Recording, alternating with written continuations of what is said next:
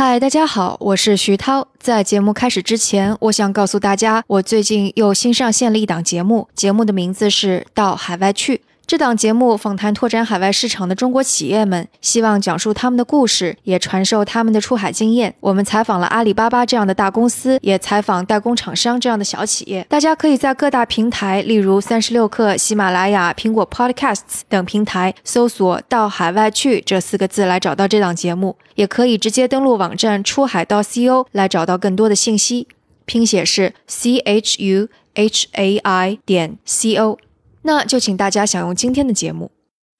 欢迎来到硅谷早知道第三季，我是徐涛，您在硅谷的特派记者。这个世界因科技创新而巨变，那就请和我一起在最前线观察科技创新所带来的变化、影响与机遇。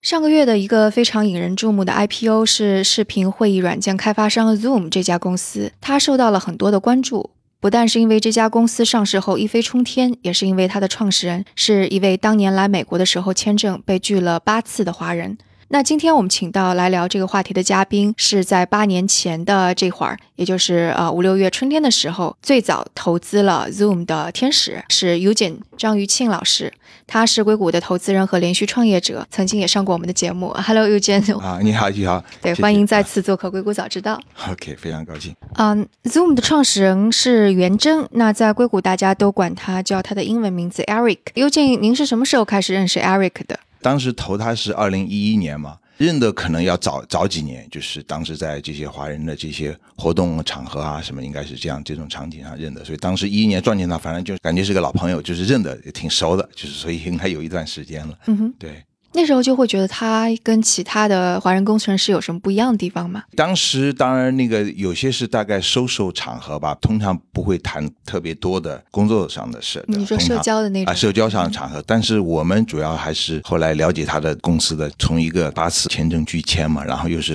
跟我们不太一样。我们这些都是到美国来读书的，对吧？他是从中国直接到 WebEx 上班的，实际上是挺不一样的。我们班同学也有这样的，比较特殊，然后他能够做到 V P 工程师的。对吧？就从最底层嘛做上来，所以这都是叫 track record。嗯哼，然后他是二零一一年的时候打算创业。对，这个背景呢，就是当时他应该是在 WebEx 做到 V P 吧，工程 V P 吧，副总裁了是、啊。后来 WebEx 呢，经过了那个让思科就收购了，就是三十二亿美元吧，三点二个 billion dollar， 他就在思科也算是受到。提升，这样也成了思科的那个副总裁。对，他好像是带领整个 WebEx 的技术团队。对，对对对，技术技术团队是这样子，就是从大公司也认同他的这个属于 leadership 的这领导的能力，这样。对。据说他在离开思科要创业的时候，他其实是带领一支八百个工程师的团队，其实是已经挺厉害的了。啊、是是是，所以我们当时一一年就是碰到他，感觉就是他有几点吧。当然做产品什么，当时我们也要也研究了一个就是创业的动机。我们作为早期的投资人嘛，看得比较深吧，就或者要至少要懂这个当初创业的动机是什么。这样他愿意放弃这样一个非常高薪的工作，对吧？然后实际上也可以过一个比较 easy life。就是挺舒适的，但是他选择把团队带出来做一个新的产品，那一定是看到一个很好的机会，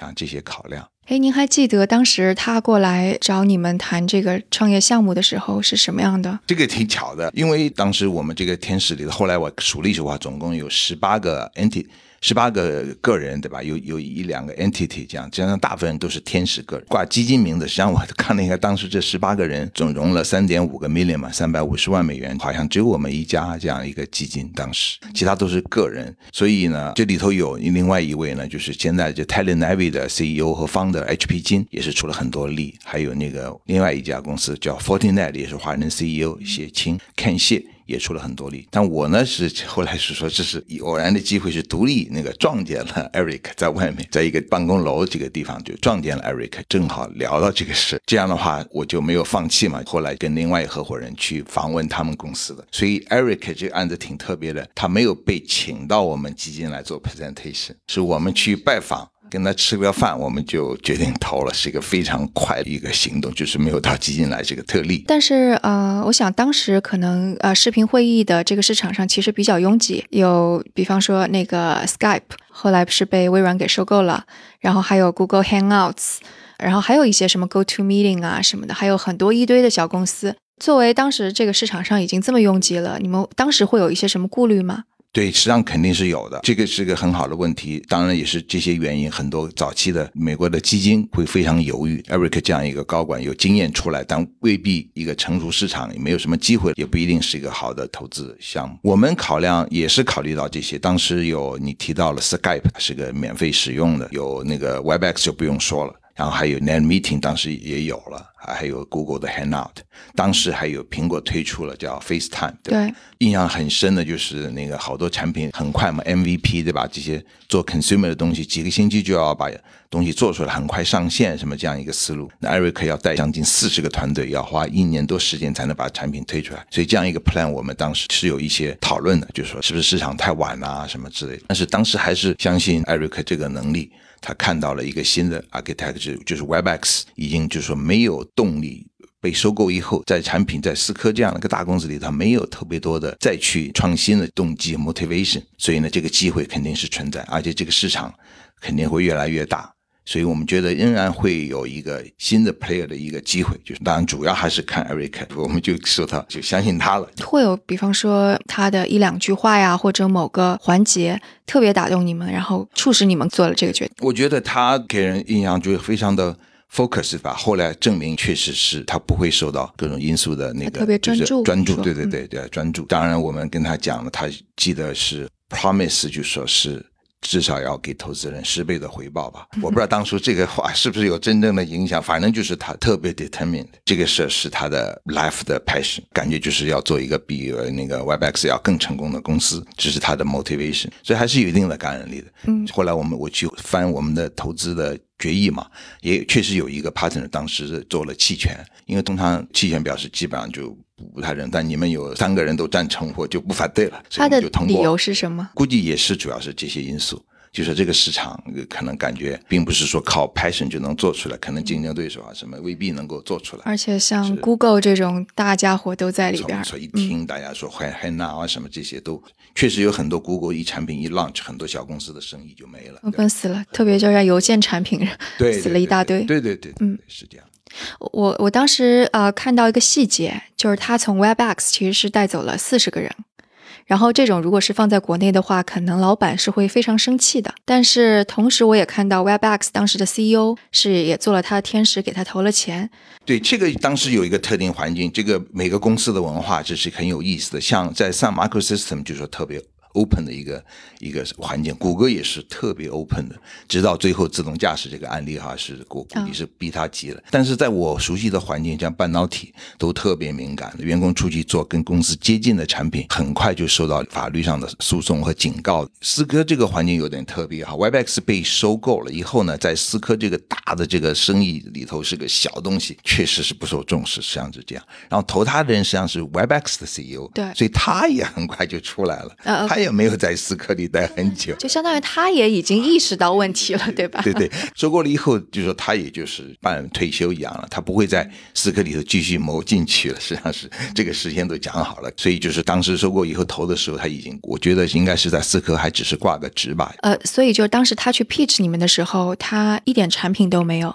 当时是没有的，我们当时感到的就是他会带一个团队出来，然后当时还有一张挺珍贵的照片，还是我的，就跟他的第一号和第二号员工嘛，投的时候应该产品还没有呢，就说要做，然后在中国的合肥会有很多人也出来，这是很不容易，大家都已经钱没拿到，就团队都组好了这样子。嗯，但是他自己因为啊、呃、也是做高管，所以他可以拿出一些自己的积蓄来进行、嗯、前期的让起来，是吧？对，是这样。然后启动上肯定他自己出了钱，还有一就是后来我才知道，就是他在思科实际上是有一个并购以后他都有奖励嘛，奖励制度当然是等时间的，对吧？所以他基本上比如说你再等三个月就能打多少拿多少多少钱，那很多人会选择就是等那个三、嗯、很多我们听到的哎呀等那个金手铐，对吧？到了以后，但是他基本上就是要出来做，一天也不能，所以我后来听到在内部、嗯、他根本就没等那个时间就出来，比如说放弃很多钱、嗯、那很多人觉得呀你很傻嘛，你得等那天出来，所以这都是跟他的个性很很很慢、哦就是、这个真的很难、呃、对对很难的，他要做这事儿的那点前提就一般人来可能还是挺 significant 的、嗯、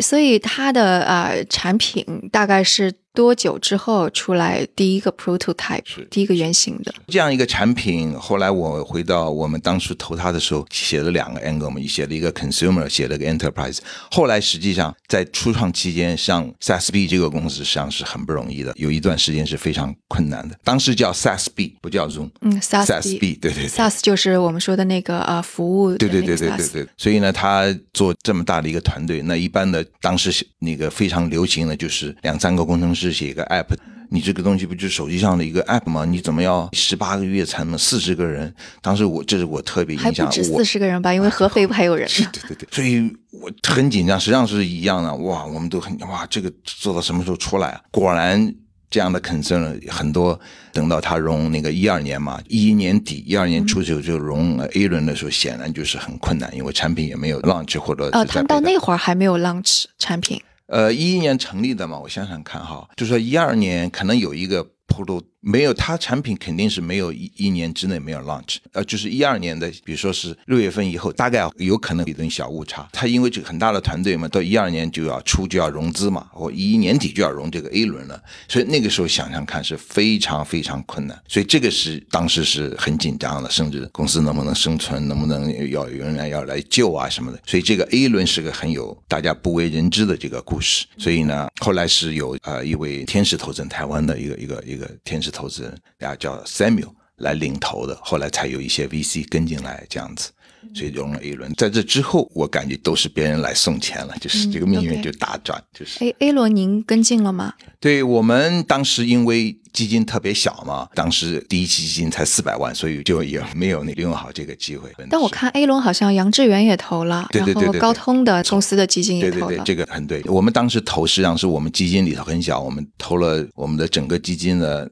是最大的一笔，实际上是在最早的 seed round 的时候就，但是我们的股票都是 convert 到 A 轮，实际上都是我们拿了 A 轮的 share。 我们当时投的 convertible 呢，一一年七月份嘛，投的是 convertible note， 所以我们到今天为止我们都是 A 轮的 shareholder， 就 convert 到这一轮里头了、啊嗯、为什么就是你说他遇到了很多的困难，然后就感觉 A 轮很难融，但其实看上去好像这个投资者阵容看起来还不错，高通啊、杨致远啊、 Samuel 啊之类的。就是这个事情主要是看 A 轮的这个就是领投嘛，领投后来这个实际上是 Samuel 来领投，是一个个人来领投的，所以这是一个很重要的事。因为在当时都有很多风险，大家觉得这个钱投下去是不是就会出问题了，对吧？因为很快就要打水漂了。当时是最看不清楚的事，最最不容易的事，就是产品你还没有什么 release 客户。然后刚刚也在说，其实 Eric 他有过摇摆，就到底是做面向消费者的产品，还是面对企业企业的这个产品，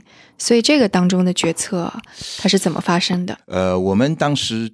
感觉到，我观察到，就是最早呢也是就做消费类，就是做 app 上的这样一个 easy to use 的产品。当时就有比如说苹果的这个叫 FaceTime， 一键就是可以 video 这个通话了，对吧？但是实际上 Zoom 的 D N A 是 collaboration， 更多的人做 WebEx 的 D N A， 更多人会分享画面啊 video 啊，这个要技术含量要比光那个两个人的要要高很多、嗯嗯、就多个人加入还能够放点 P P T 啊。所以呢他们刚开始是有一段时间去做 consumer 的，显然这个 D N A 我感觉哈就是并不 match， 这是我的观察，就 D N A 并不 match。 你那边的产品很快，然后这个 user friendly 这种 viral 这种性质，做 enterprise 这个团队未必有特别大的优势，就说你做的能够 viral 传播啊，然后在、嗯、病毒式的传播、呃、病毒式传播，然后你在那个这个比如说 Facebook 上去去去 promote 啊，让别人 download 啦、啊、什么这些一套，他们团队可能这个 D N A 并不在那儿，所以你要招一个很不一样的团队。所以呢做的做的就是还是回到 enterprise， 通过 enterprise 来、嗯、面向企业级的服务，对对这样来服务、嗯、对对对。所以呢就是所以后来回到这个地方，后来招的人啊各方面啊也都是这方面很熟悉嘛。应该什么时候回到 enterprise？ 应该就是很快，我觉得可能 Eric 可能很快意识到自己这个团队可能优势不高吧，应该就是在那个转折期，所以也跟这个 A 轮的这个时间点有有相关的。 enterprise 可能有一个问题，就是你得去一家一家的企业让他们用你的东西，他是怎么能够把这些客户给找来的呢？对，所以这个就是他 Eric 这个团队到今天为止就是他的制胜的法宝。就是它把它做得非常的容易做，因为 enterprise 主要是有呃现在有几个模式嘛，就最最传统就是叫 direct sell， 就派人到公司去给你做 pitch 对吧，给你做演示对吧，嗯、就兜售产品的这种、哎、这个是 direct sell， 派人飞过去什么的开 meeting， 不断的通过三个月六个月里头来把这个客户这个订单搞到，这是非常昂贵的一个模式，就是一个产品不卖十万块钱以上是不可能做这个模式的，你越做越亏的。还有一个就是所谓的叫 inside sale， 就是你靠公司里头打电话能够把这个 deal 给 close 掉，就靠一个公司的这个销售人员电话上就把这个客户能够搞定，就是叫 inside sale 这个模式，就是比较轻的。对，另外后面现在还有一些很多 enterprise 很多新的模式，就是 freemium 的 version， 就我先让你免费先试，你喜欢了你就付一点点钱，慢慢慢慢成长起来。所以 Zoom 呢就 take 了 freemium 的这个 version， 你看到今天为止 Zoom 仍然是可以四十分钟，对对吧，是免费的，大家来用，大家一用都挺好，就可以慢慢变成付费的。所以这个时候就是只有一条，就是这个产品大家愿意来 promote， 所以这里头也有个叫 net 那个 promotion score 嘛，这 Zoom 这个产品是非常高， 百分之七十 多是非常高的，就在业界来说绝对值也没关系，就是说相对来说这个分数是非常非常高的，就是说我用了这个产品我有自发的愿意去 promote。 所以我们当时记得就是我们投了就一一年投了嘛，到了我们大概一二年变成客户的哈，就有人也是用 meeting， 有时候约别人用 WebEx， 有的是做 net meeting， 我们也就加入对吧，我们自己用就用 Zoom 对吧，这样子。诶，后来越来越的小公司都说，哎，你们应该用 Zoom， 别人小公司来说我们用经常是用来 pitch 给我们，后来我们也像打了鸡血一样建了团队，就说你们不用 Zoom 啊，赶快。所以像我们这样的哈很多很多，我们是出于投资人来 promote 对吧，后来知道就是 Zoom 有很多这样的粉丝都在极力的帮他 promote，这个就是 viral 这个效果、啊、就是它有 network effect。 对，就我们通常说只有 Facebook 这种社交网络是有这种社交网络效应，但是 Zoom 它因为是个打电话或者是多方会议的方式，就一旦它的效果好的话的确很容易把对方也拉进来。是，所以它有三点嘛，就一个它的高的成长率对吧，还有一个它的又能赚钱对吧，还有一点就是这个销售的效率还真是比现在的最好的这个湾区的就是 SaaS 这种公司的销售效率高很多，就是因为它成本比别人都低。对、啊、我在想是不是它其实也正好有个契机，因为我觉得在啊、呃，就是移动互联网兴起之后，硅谷这边的这种小公司太多了，特别是 A W S 能够有非常低的成本，然后给你搭建一个做一个 app 呀什么的，所以这种小公司特别多，然后当这些小公司需要用这种会议软件的时候，它是不会用那些大公司的会议软件的，但它同时也是需要有通话的质量要求，所以它也没有办法用比方说像 FaceTime 呀或者其他的一些，所以我觉得这可能给那个 Zoom 提供了一个非常多的用户群。我觉得也是有时机的，最早我印象是好像美国绝大部分学校这里最早成为他的客户群的啊。为什么是学校？这个我倒不知道，但是我就记得当时报告里头老是说多少多少个学校，七万个学校，还是哇，这个巨大的数字都是学校。学校可能他那个学生肯定还是比较便宜，也是有一个因素、uh-huh. 好用对吧、uh-huh. 年轻人喜欢，因为现在的年轻人他很不喜欢过去就是老的 software 这种界面对吧，一打开里头很多很多这个东 button 啊什么，就很旧的这种，我们一看这个界面打开这个软件就知道古董的这种软件还是现代软件。对，我想起来我成为 Zoom 的用户是因为我要采访一个人，然后他就说你用 Zoom 吧，我说哎呀我都没有装，你等等我我去装一个 Zoom， 他说不用，我发给你一个链接就行了。所以它就好的地方是你甚至连登录都不需要登录，你就可以用它的软件，我觉得这一点非常好。对，很快，所以这些都做得比较简单吧，所以适合了这些新的这些 U I 年轻人这个习惯，这样的话他就慢慢慢慢从底下再把一看公司这里头有一百个人都在用 Zoom 了，这这赶快就变成了 corporate account， 然后他就给公司下一个大的订单，就是这么现在今天已经有它是 百分之五十 以上的这个 revenue 都是从大公司来的。现在我觉得那个 Eric 他其实有很多挑战，就比方说他从中国到美国，他其实对于美国人而言他是一个外国人，嗯，然后文化也不是很懂，然后他是一个 engineer 出身，但是他后来又变成了一个管理者，然后他从一个管理者技术团队的管理者变成了一个 entrepreneur， 成为一个创业者，成为要去做生意的这样的一个人。然后他又从一个小的公司团队就是慢慢的把公司成长成为一个大的团队。我觉得就是无论其中的哪一步，其实对于很多硅谷的呃华人或者创业者或者工程师而言都是个挑战。大家就比方说你在公司里边会说，哎呀，这个天花板太多，印度人抱团呀，大家会这么抱怨。所以您从 Eric 身上看到就是他是怎么突破这一个一个的类似于就美国人说的竹子天花板的这样的现象的呢？对，这个也是就是事后啊、呃、感觉到嘛，就是有很强的学习能力，肯定是很强的学习能力。那周边也有一些好的几位这个也算是也是杰出的华人 C E O， 对吧，在他身边我想还是也有帮了一些忙，刚刚人家走在前头、呃、对对对，这两位我想都起了相当的作用，就是他至少有人 go to 或者一些 advice。 可能要增加那个一点信息，就是啊、呃，刚刚我们说的 Ken 谢青，对对，那个